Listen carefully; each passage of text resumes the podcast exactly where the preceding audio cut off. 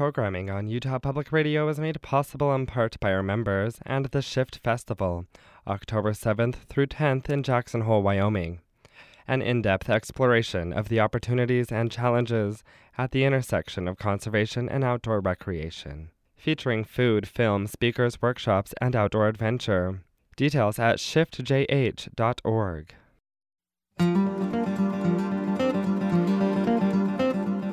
Welcome to Access Utah. I'm Tom Williams. From their earliest days on the American frontier through their growth into a worldwide church, the spatially expansive Mormons made maps to help them create idealized communities, migrate to and colonize large parts of the American West, visualize the stories in their sacred texts, and spread their message internationally through a well organized missionary system. A new book is out from University of Utah Press. It's called The Mapmakers of New Zion, a cartographic history of Mormonism.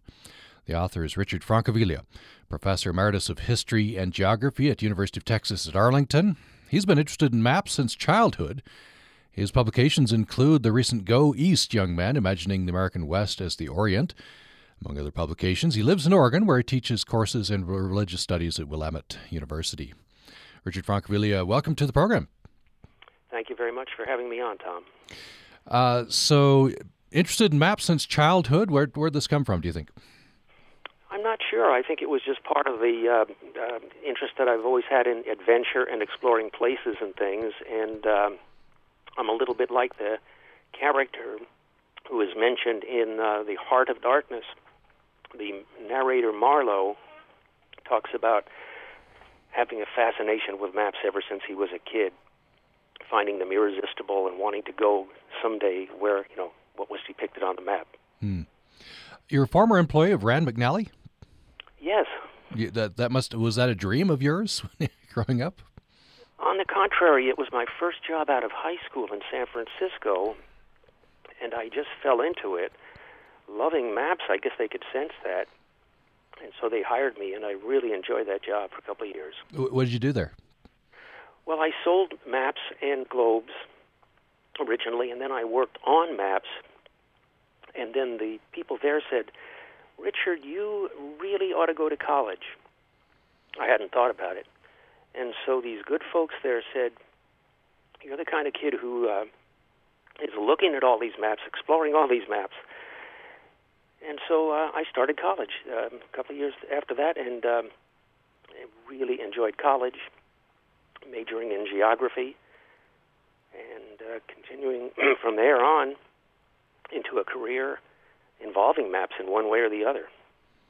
So you begin the book with a couple of deceptively simple questions, or seemingly simple questions. Uh, I'll ask you those questions. Uh, uh, what's a map maker? How do you define map maker? Well, a map maker is anybody who makes a map, and that's uh, is, is deceptive because then we're automatically going to think about Rand McNally or about Google map makers and things like that, but actually anyone who makes a map is a map maker, and that basically includes all of us. At one time or another, every one of us uh, makes maps. We might draw, draw um, a map on a napkin to help someone find, you know, where we live, or we might do something else. But everybody tends to think spatially, and also uh, draft maps at one time or another. And uh, the second question what is a map? You go on for several pages, but what, I wonder if you talk about that. Yeah, I can do that very briefly. I think that a, a map is any kind of device, it's usually graphic, that uh, depicts a place or uh, places in proximity to each other. And so that uh, a map is a, uh, is a document in a sense, but it can also be a mental map, we can think about how to get someplace and thereby uh, have cognitive cognitive maps. But also, a map uh, is something that we can see on a computer screen now. It's in the ether, you know, out there as well as on paper. Uh, people, in, originally, they might have drawn maps in the sand or on deer hides or something like that, or even chipped them into rocks.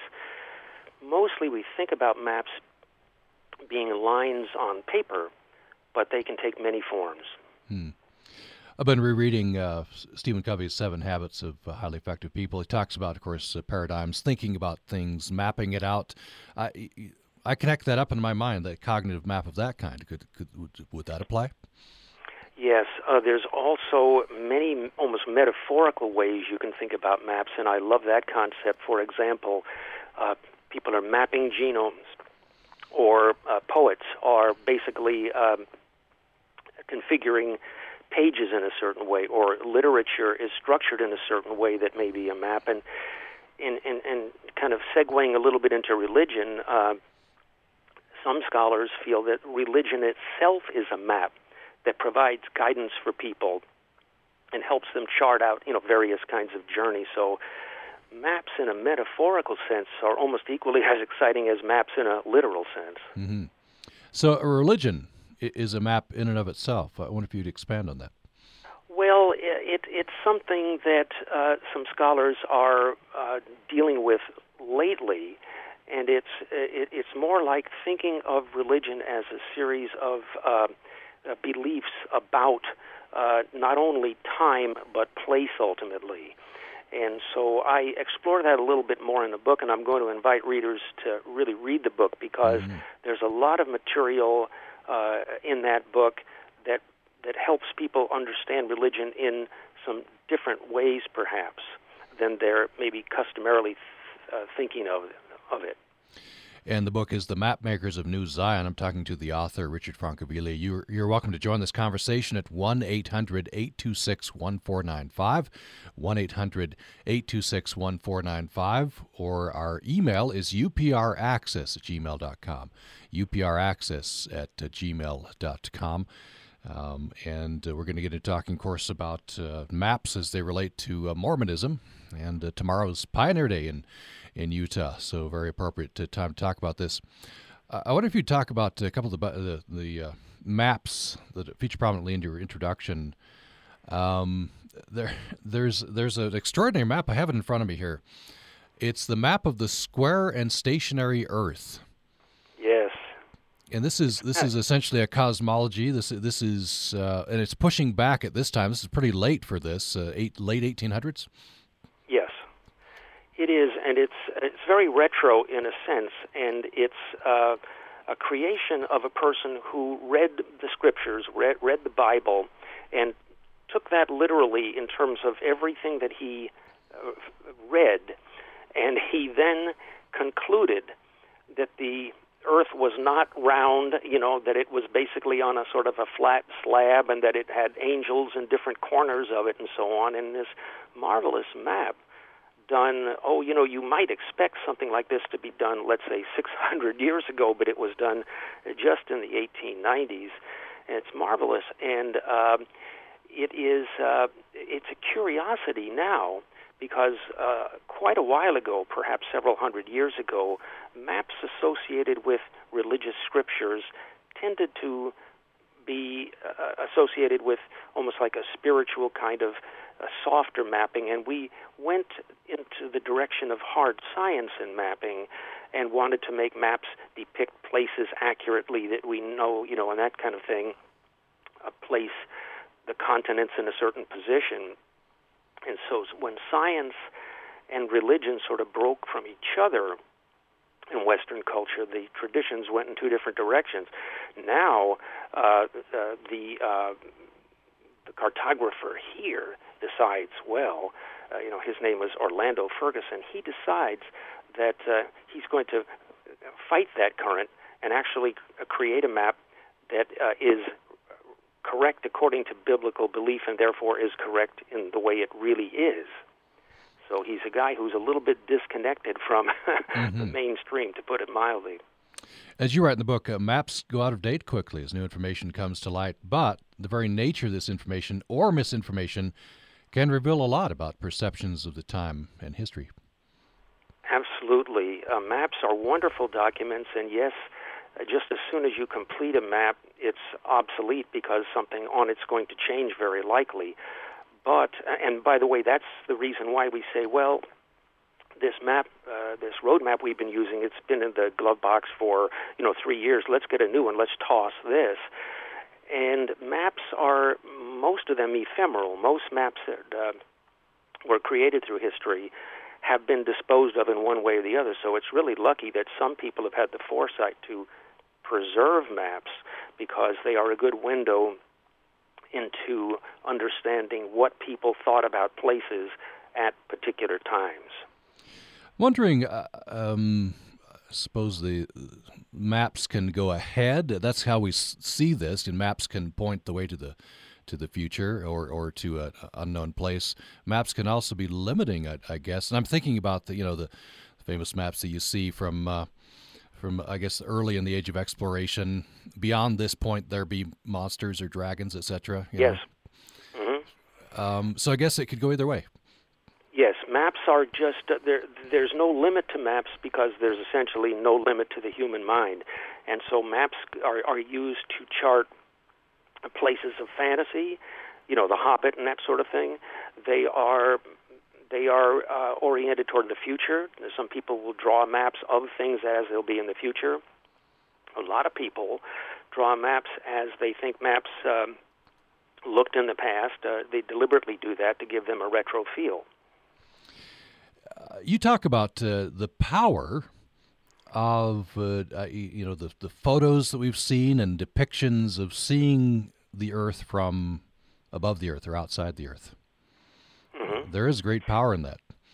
There is. Uh, uh, it's a very uh, it, it's a very human thing, by the way, to contemplate something from above. To be able to look down on it, because we're able to do that ourselves by by standing up and looking down. But also, uh, we I think humans tend to conceptualize um, the world that way and imagine what it's like to be higher than it. So that some maps are literally called bird's eye views because they put the the map reader in a position of let's say several hundred feet or several thousand feet above the earth, looking at it much like a bird might see it flying. We tend to look down and see it straight down planimetrically. That's the way we uh, think most maps should be drawn because that uh, seems more accurate to us. But there was real art in drawing maps that are bird's eye view too. Before we get into uh, applying this directly to uh, to Mormonism, very interesting application here. I want to talk about some uh, depictions of, of maps in uh, in film and, and popular culture. One that I thought of immediately was the beginning of Bonanza. You know where the Yes. Got the map of Ponderosa, Ponderosa which, which burns. And, and the flames. Uh, yeah, that's right. Absolutely. There was even a story, uh, even a subsequent movie about the, the, how that map was made and how the fire consumed mm. the map. So it's really very interesting. Uh, maps in film are an underexplored but peop- uh, topic, but some people are breaking new ground here too. Almost every film you see features a map subliminally sometimes you don't even notice it. You Thelma and Louise are driving along in that movie about 20 years ago. The the um, they're they're holding a map. They're trying to figure out where they're going, but the map blows out of the car, and that symbolizes their um, uh, breaking away from convention, sort of, and then uh, exploring on their own. Sometimes maps are used very almost pedantically in film to show you know the the route that somebody's taking but a lot of times they'll be featured as background on a wall or something else, and you'll see them, and you'll know that the director, assuming that like any good director, there'll be no nothing in it that's accidental. That that that map has a reason for being there. It might set the scene for London in the 1890s or New York in the present period or something, but Los Angeles, you know, in modern day. But but those maps have meaning. Let's take a break when we come back. More with Richard Francaviglia. The Map Makers of New Zion, excuse me, is the book. It's out from University of Utah Press. We're going to be talking about um, Mormon beliefs and how those are depicted in maps. Of course, uh, Mormons were, you know, some prominent settlers of the American West. Maps used prominently there, but also maps can be used to to, to uh, map out um, uh, important beliefs, and we're going to be talking about that. Um, as Richard Francaviglia says in the book, we have photos, uh, famous photos, for example, of the, the Great Depression. We're all familiar with those. But there are very few photos of religious events. There's some reasons for that. Maps, I guess, can step in. There uh, more following the break. Programming on Utah Public Radio is made possible in part by our members and the Utah Shakespeare Festival, featuring Amadeus, in addition to seminars, green shows, and more as part of the festival experience. Information at bard.org. Forget all those high tech games. Pinball and Pac Man probably don't have too many glitches, do they? And I'll spot problems that they miss because I know everything about the games and what they're supposed to do because I played them all. Ah, to be a vintage arcade game seller. I'm Kai Ryssdal. That story, the rest of the day's business news, and the numbers from Wall Street as well. It's all next time on Marketplace from APM. Join us tonight at 7 on Utah Public Radio. And uh, we just want here at the break to uh, get to uh, do some unfinished business. Uh, we have been traveling a lot, and uh, so we have been uh, giving you some encore presentations of of Access Utah programs. That's a euphemism for repeat on tape. Um, and so this question came in when we revisited our conversation with Dr. Gary Weitzman, veterinarian, and with the San Diego Humane Society. Uh, Julie's question question about her cat. Why does she continually lick herself, including the base of her tail, until the fur is gone? We'll get that question over to Dr. Weitzman and get back to you uh, with with that. Um, more with uh, Richard Francaviglia coming following more of the break.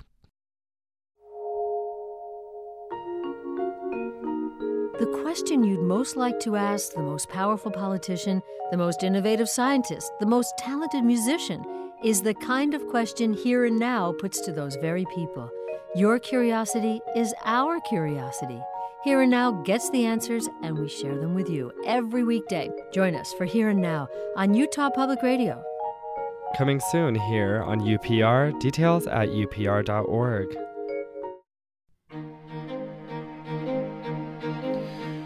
Thanks for listening to Access Utah. I'm Tom Williams.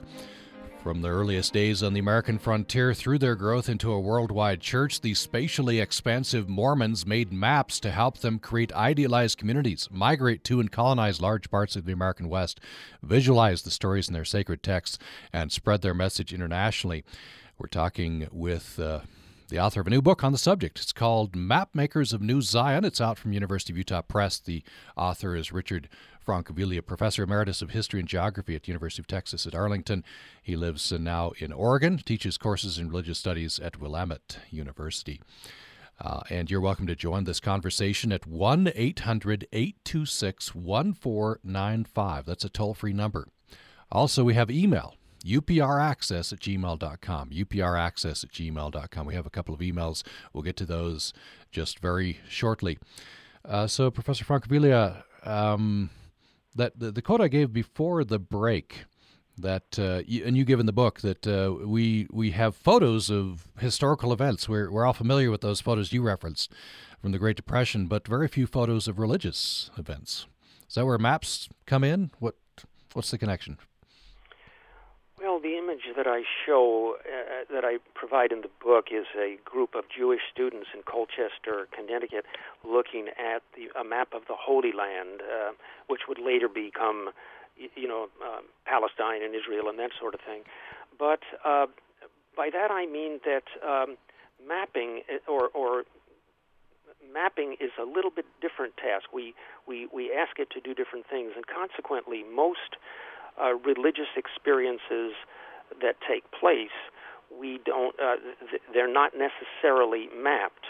Uh, and for, for example, when the Muslims left Mecca on their hijrah to uh, traveling to Medina, uh, they we don't know that they had any maps. We hear it as a story. We tend to think of religion in terms of words possibly some images, but very rarely maps. And that's where Mormonism comes in beautifully because the um, LDS Church is created at exactly the time in history that maps become very democratized and they, they, they fall into the hands of everyone essentially in the early 1800s.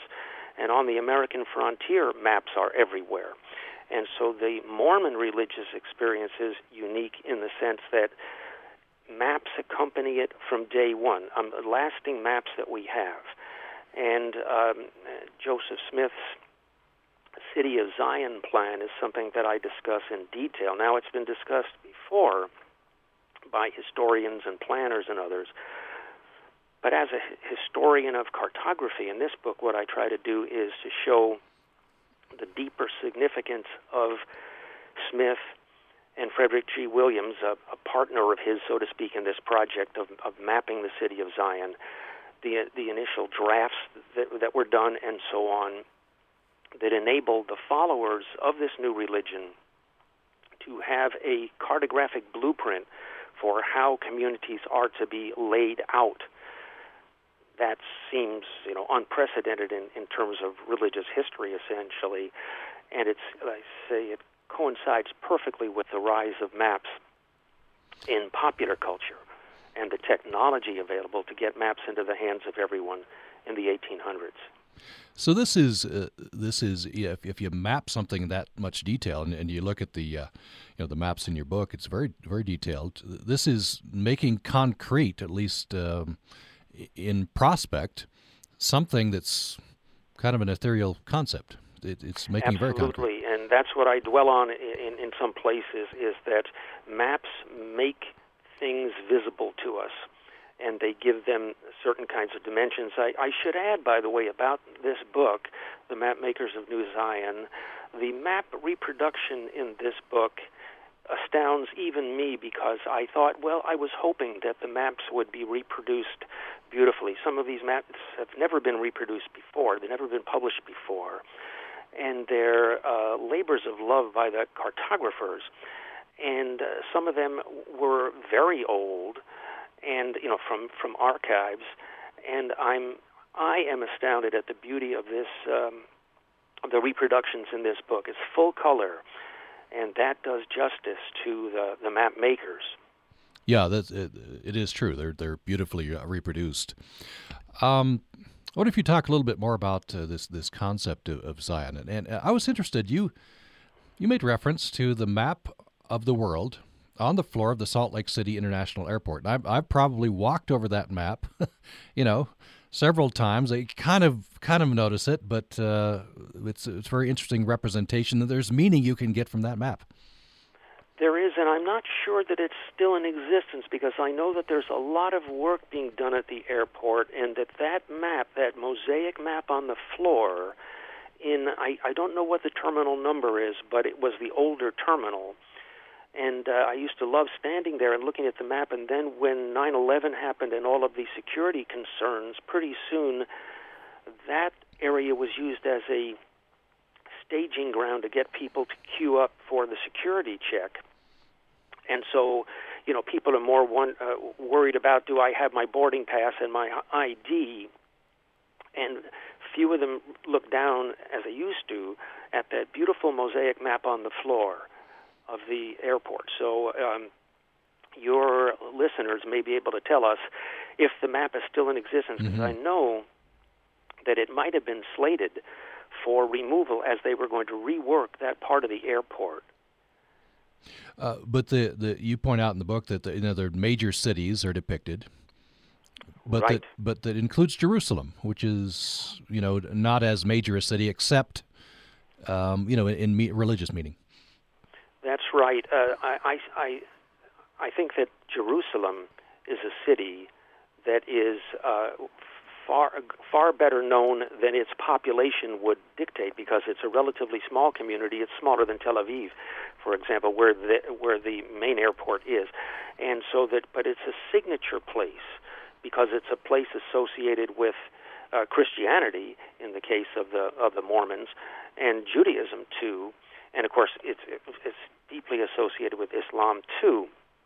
And so this holy city is something that appears on the on the map in the airport because even though by the way there's no airport in Jerusalem you, you don't land in Jerusalem yet uh, that's what's shown on the map because it's an iconic place that's part of our religious uh, traditions and the Mormons of course believe that uh, the a city of Zion as uh, Joseph Smith uh, said will will be will come will be built in in the Midwest of the United States Right. Uh, by the way, the Mormons uh, visited the real Jerusalem, uh, a, representative, uh, long before they ever saw Utah uh, in 1841 versus 47. So uh, this place runs deep, and a number of people, as they made maps of the West, they considered Salt Lake City to be the new Jerusalem.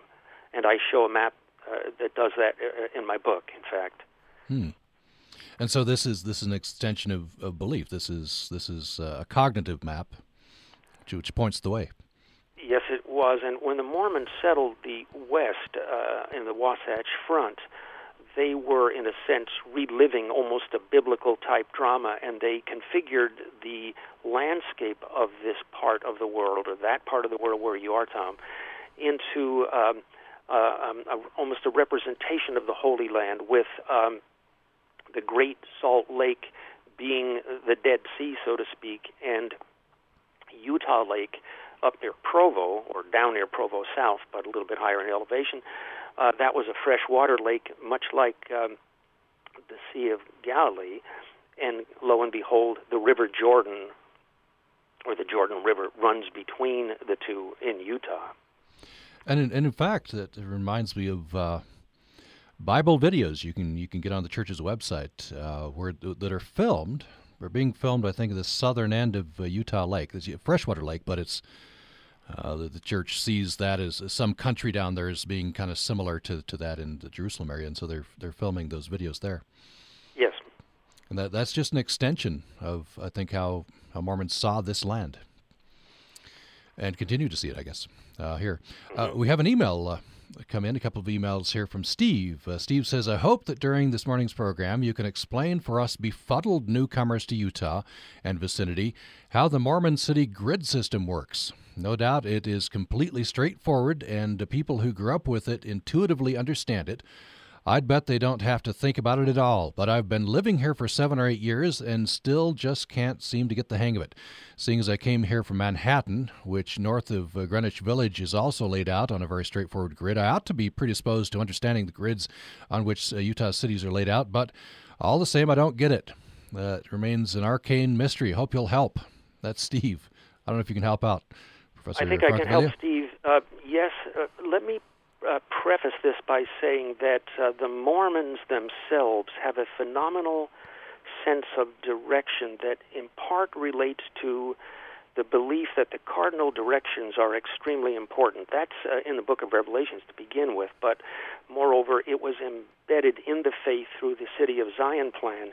And at Salt Lake City, one of the first things that the pioneers did when they arrived uh, on the 24th uh, in 1847, July, was that they um, speculated immediately where the temple was going to be, where how the town was, how the city was going to be laid out, and so Great Salt Lake City was going to be the prototype for many other communities that are laid out on a very tightly measured orthogonal grid, north, south, east, west as I've studied the Mormons, I find that um, they have a tremendous sense of direction. In fact, one of my chapters is called Right with a Compass and Right with God because the Mormon pioneers, in particular, knew those cardinal directions and their entire landscape was gridded out in that way. Now, of course, uh, the street pattern, the street numbering is a little bit um, um, befuddling to many people 100 west or 600 south you know those sorts of things. But to mormons that instantaneously registers as a um, as a you know one click right two clicks left and you lock in on a on a um, on a location in the grid very easily. So I would say, Steve, it's time to start thinking like a Mormon and develop that spatial sense.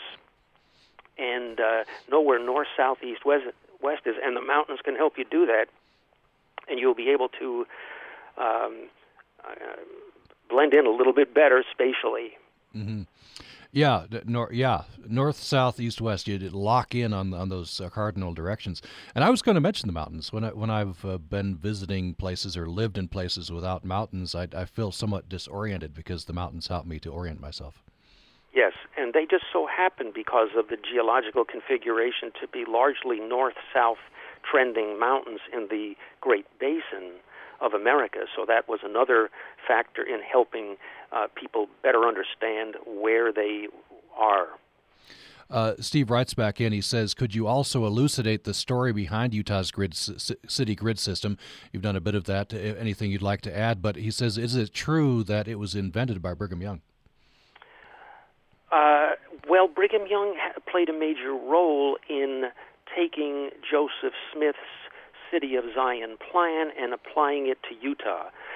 Uh, Joseph Smith never saw the West. He envisioned the Saints going out west, but uh, his murder in 1844 cut short uh, his uh, being involved, but uh, his spirit lived on in Brigham Young and the pioneers who came west and laid out the uh, landscape of Utah in that characteristic grid pattern.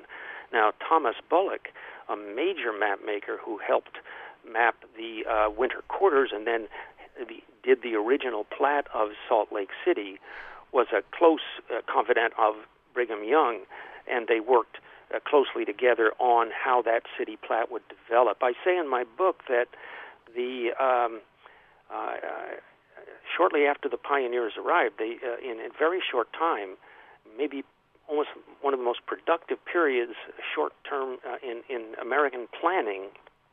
They basically laid out the Salt Lake City, and by extension, other communities would follow. Salt Lake City was to be rather rather limited by the lake on the west and east uh, by the mountains, but its growth would be uh, unhindered all the way north and south. And lo and behold, that's exactly what happened. So I hope I've answered that question yeah. for Steve because yeah. very important. Brigham Young introduced some of his own ideas working with his council and and and uh, implementing a few more things. So they they didn't do an exact city of Zion, but it's mighty close in many respects. So, Steve, uh, shoot us another email if you if, if, we haven't answered your question sufficiently. We'll we'll take another uh, stab at it. I have heard, uh, I do hear from people uh, from the east who sometimes make fun of the grid system, but uh, having grown up with it, uh, it seems very logical to me. It is, and you know, you think about the task that the Mormons had to meet or face when they got to the West, and they had to lay out communities in a hurry and the grid turned out to not only be sort of visionary, but also very convenient and, frankly, pretty democratic way to lay out land. One thing I will say, if uh, when I've lived in other cities um, uh, that, that aren't as logical from my biased point of view, I have taken pride in getting to know the city, and then I have sort of uh, specialized knowledge that then I can convey to others. That's a bit lost in the grid system because it's just so logical. I, uh, you know, you don't really have to have that. Yes, in my book, I note that many people, including uh, Jules Verne, for example, criticized the the American grid, and uh, and and, uh, and and people have long criticized Utah for being so supposedly unimaginative. On the other hand, this is a way of uh, uh, developing a kind of order in place, and in fact, mentioning the holy city uh, in the Book of Revelation. Um, it is a city four square, and so that uh, people envision this being gridded like an American city. And the very names, I think, uh, you know, probably indicate what what a people's aspirations are. You know, the city of mm-hmm. Abraham. Yeah. You know, there's this very there's cities named after places in the Book of Mormon, Nephi, Lehi, etc. Yes, I like to say that place names, which are absolutely wonderful in and of themselves, are some of the shortest short stories we have. And if you get to know place names, they are wonderful stories. Think of a place like Nephi, Utah, and you know what that embodies. Uh, it, it's just a phenomenal uh, experience when you think about it. After the break, we'll have another break. Uh, uh I want you to talk about uh, depictions of uh, Book of Mormon geography. That's that's a very interesting, and ongoing quest uh, biblical biblical places. Uh, you know, there some of those cities are still here. We know where they are. You can situate them. Uh, Book of Mormon places, it's it's all speculation. We'll talk about that. But before we go to break, I wonder if you could talk a little bit about um, the, the, the plans, the expansive plans in the West. If you look at a map of this, the proposed state of Deseret, it's very expansive. Yes, in my book, I feature several uh, deserets on maps uh, from that period, uh, 1850s, and um, it is wonderful to see what people envisioned uh, the religious uh, kingdom, so to speak, or state of Deseret to look like. We know of no map by Mormons that says Deseret, but Mormons did a tremendous amount of mapping of the West, and they did propose that the state of Deseret be very, very large, and it would cover most of the Intermountain West and even beyond that.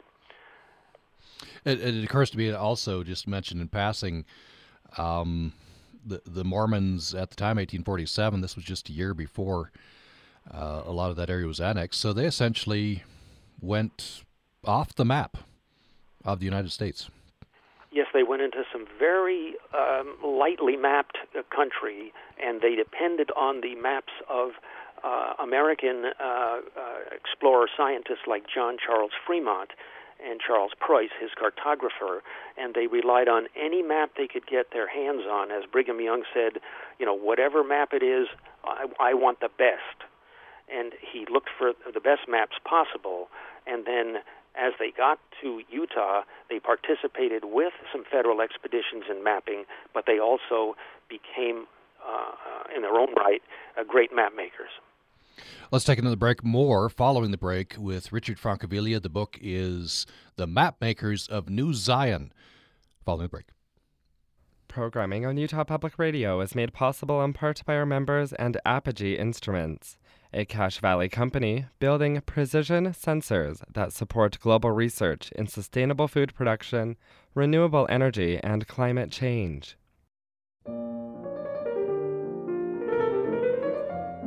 Two great pianists on the way in concert. Leon Fleisher plays music for Five Fingers, a piece called For the Left Hand by Leon Kirchner, and Marc Andre Hamelin plays this piece for Ten Fingers, this impromptu by Franz Schubert.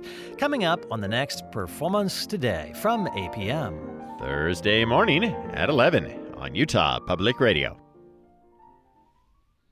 More unfinished business from previous programs. We did a program recently where we uh, talked with uh, the uh, health uh, officer for Orange County. We're talking about hunger and food insecurity. Uh, talking about a, a, new organization, Waste Not OC. This is from Michelle. Could you please send me the link from today's episode? We'll get that out to you, Michelle. she'd like to share it. Thank you for that. She said, I love the session today, but was a little disappointed that Cache Food Pantry couldn't stay on for the conversation. So we'll, in a future program, try to get them back on for a more extended uh, conversation, uh, Michelle. It was distribution day at the Cache Food Pantry. They were the director was very busy there, so we'll we'll try to respond. We'll get you that link. Thank you for that email.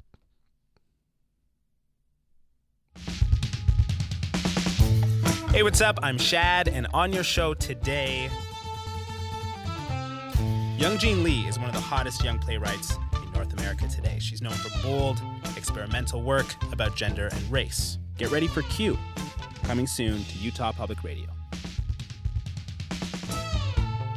Visit our website upr.org for more information on Q from CBC.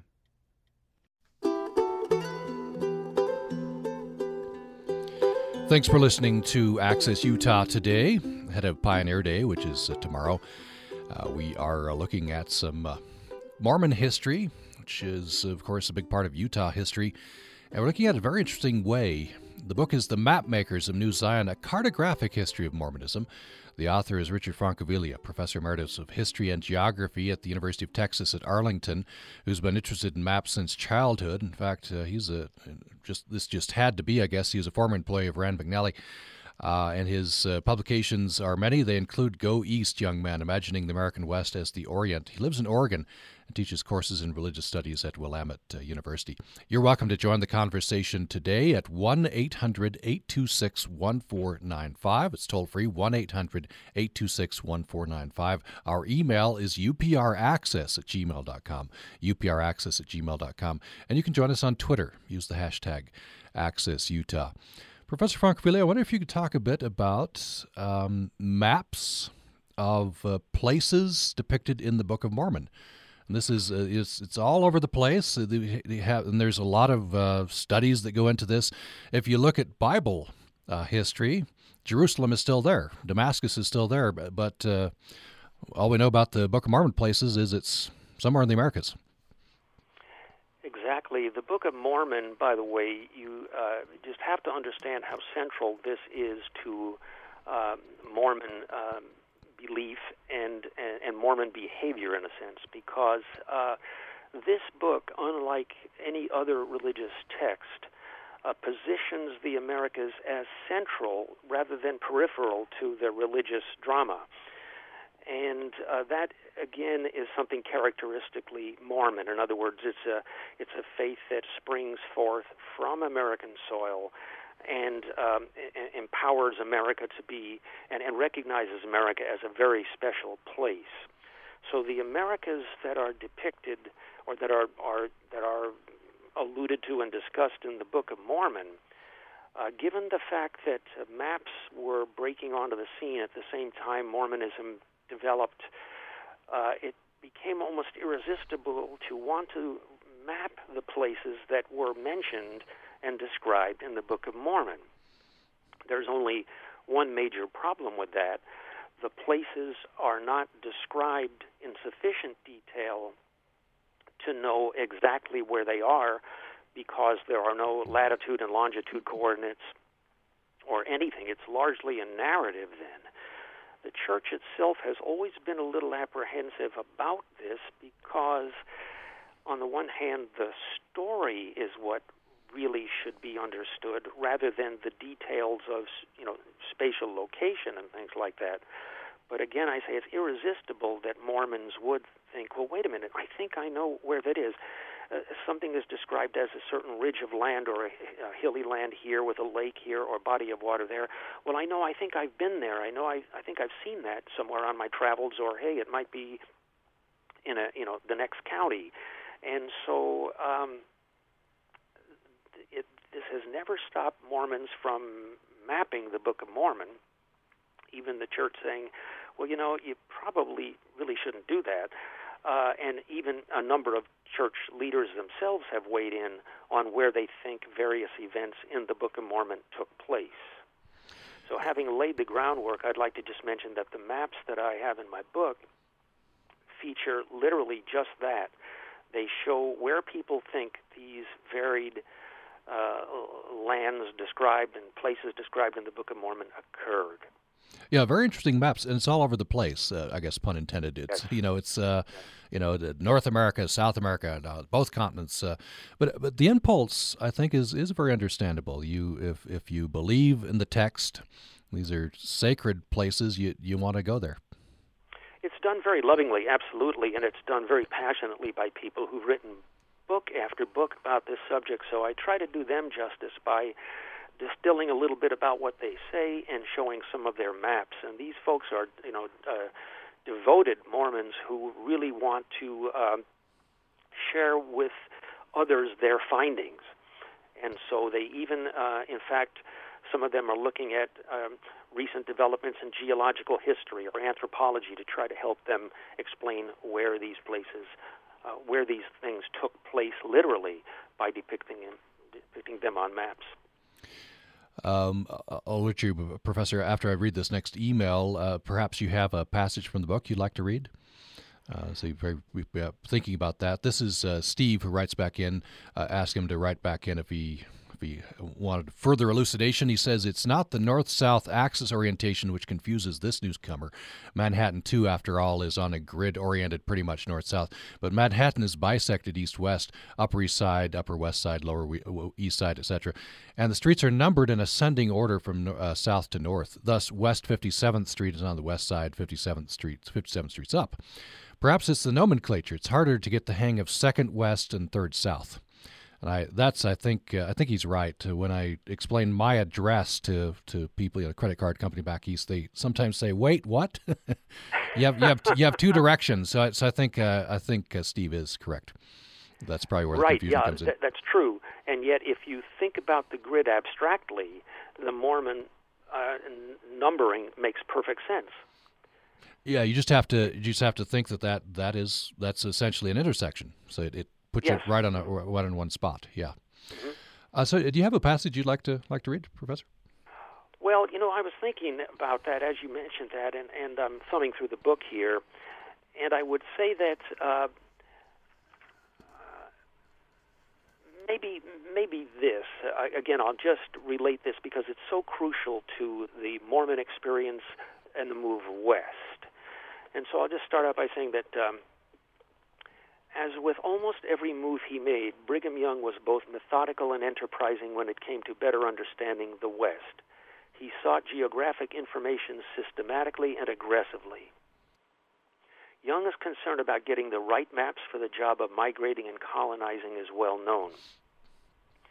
Writing to Joseph Stratton in February of 1847, Young forcefully stated his need for maps in a run on sentence that reveals both his passion and his impatience to get underway. Quote, I want you to bring me one half dozen of Mitchell's new map of Texas, Oregon, and California, the regions adjoining, or his accompaniment to the same for 1846, or rather the latest edition and best map of all the Indian countries in North America. The pocket maps are best for our use. End quote. Young was here referring to Augustus Mitchell's well executed map by its exact name, um, New Map of Texas, Oregon, and California. That map covered in considerable detail the very area that the church leaders increasingly eyed a dis- as a distinct possibility for settlement. Mitchell, who was now recognized as one of America's premier map makers, was trusted by many involved in the westward bound movement. The fact that Brigham Young trusted these maps at a time when the Mormon leader was becoming disenchanted with numerous aspects of American society reflects well on Mitchell's reputation. So that's the end of that passage, but I want to say again that uh, uh, I'll go to the, a couple of pages on and say that, uh, uh, and I'll read again uh, from my book. As proof that Young was not wedded to Mitchell maps, however, he quickly modified his instructions by ordering Stratton to find the best maps regardless of authorship. As Young succinctly put it in words that left little doubt as to his sentiments, quote, if there is anything later or better than Mitchell's, I want the best, end quote. And I say in the book that, in a sense, uh, that's what Young was all about.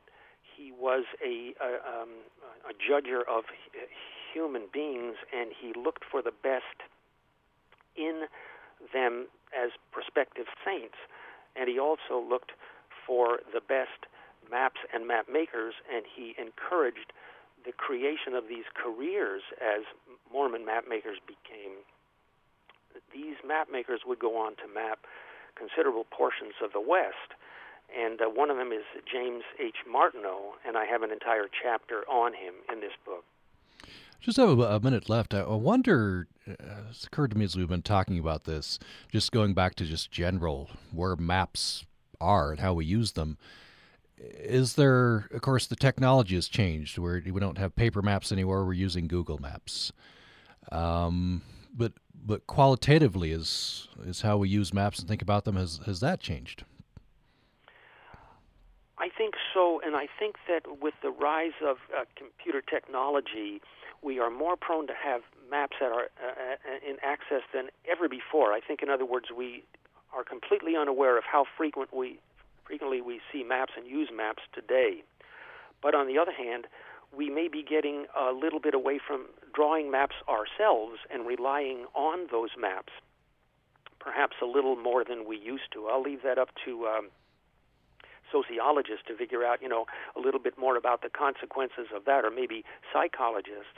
But maps are going to be with us forever, but they'll be always changing in form and format depending on the technology. One thing I wanted to say before we close today is that um, another section of this book deals with maps and how they're used in the very successful Mormon missionary program, uh, not only in the uh, uh, United States and in the Americas, but all over the world. and that's yet another uh, chapter in this interesting um, study. Yeah, there and and um, it can be a powerful statement of aspiration, can it? That you uh, you have a, a, reproduction or photograph, I think, of the map of the world, the, the globe, which is on the side of the church office building. Yes, it's on both sides, the north and south facades of that uh, building constructed in the early 1970s, and it's uh, sort of a mar- marvelous subliminal statement about the um, the aspirations uh, of the church. Here's a uh, question in from uh, Betty in Moab who says, uh, Love this conversation, incredibly relevant to my own personal research. I'm curious, have you had the opportunity to research or consider what Mormon settlement might look like in the future? Can we expect to see these developments worldwide with the spread of LDS temples? It's an excellent question, and the answer to that is that these that um, uh, LDS ch- uh, perceptions are changing too. I can't speculate much on what maps will look like in the future, but I definitely know that Mormons are going to be at the cutting edge of it because they have an entire mapping division and they tend to use cutting technology. Uh, and so I can just look forward to some great things in the future uh, from Mormon map makers. You have an interesting passage in the book where you talk about um, a film, American Mormon. Yes. Which features maps yeah, these two zany fellows uh, decide that they are going to um, uh, travel around the country asking people about uh, Mormons. Uh, it's a documentary by uh, Darren Tufts and Jed Knutson, and uh, it's. Um, it's remarkable because it uses maps throughout in very creative ways.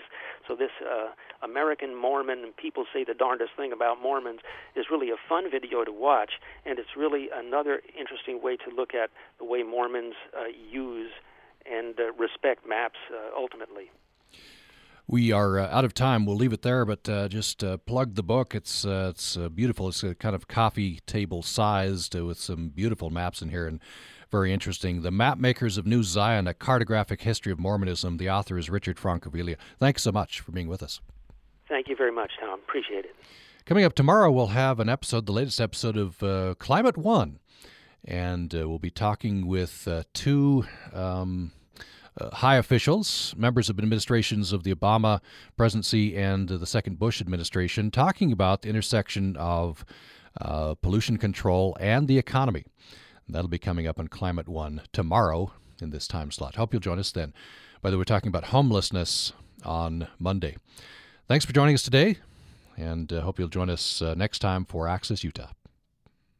Programming on Utah Public Radio is made possible in part by our members and the Shift Festival, October 7th through 10th in Jackson Hole, Wyoming.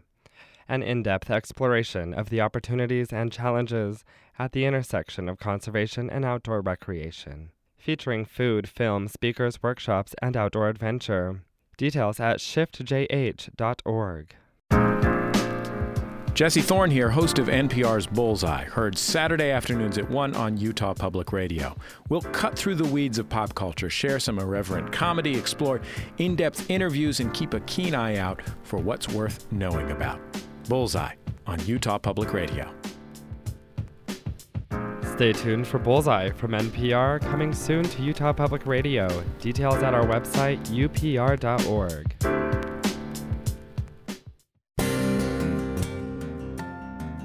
This is Utah Public Radio, KUSR HD1 Logan, KUSK HD1 Vernal, KUSL HD1 Richfield, KUST HD1 Moab, KCEU Price, and KUSU FM HD1 Logan. Thank you for listening. The time now is 10 o'clock.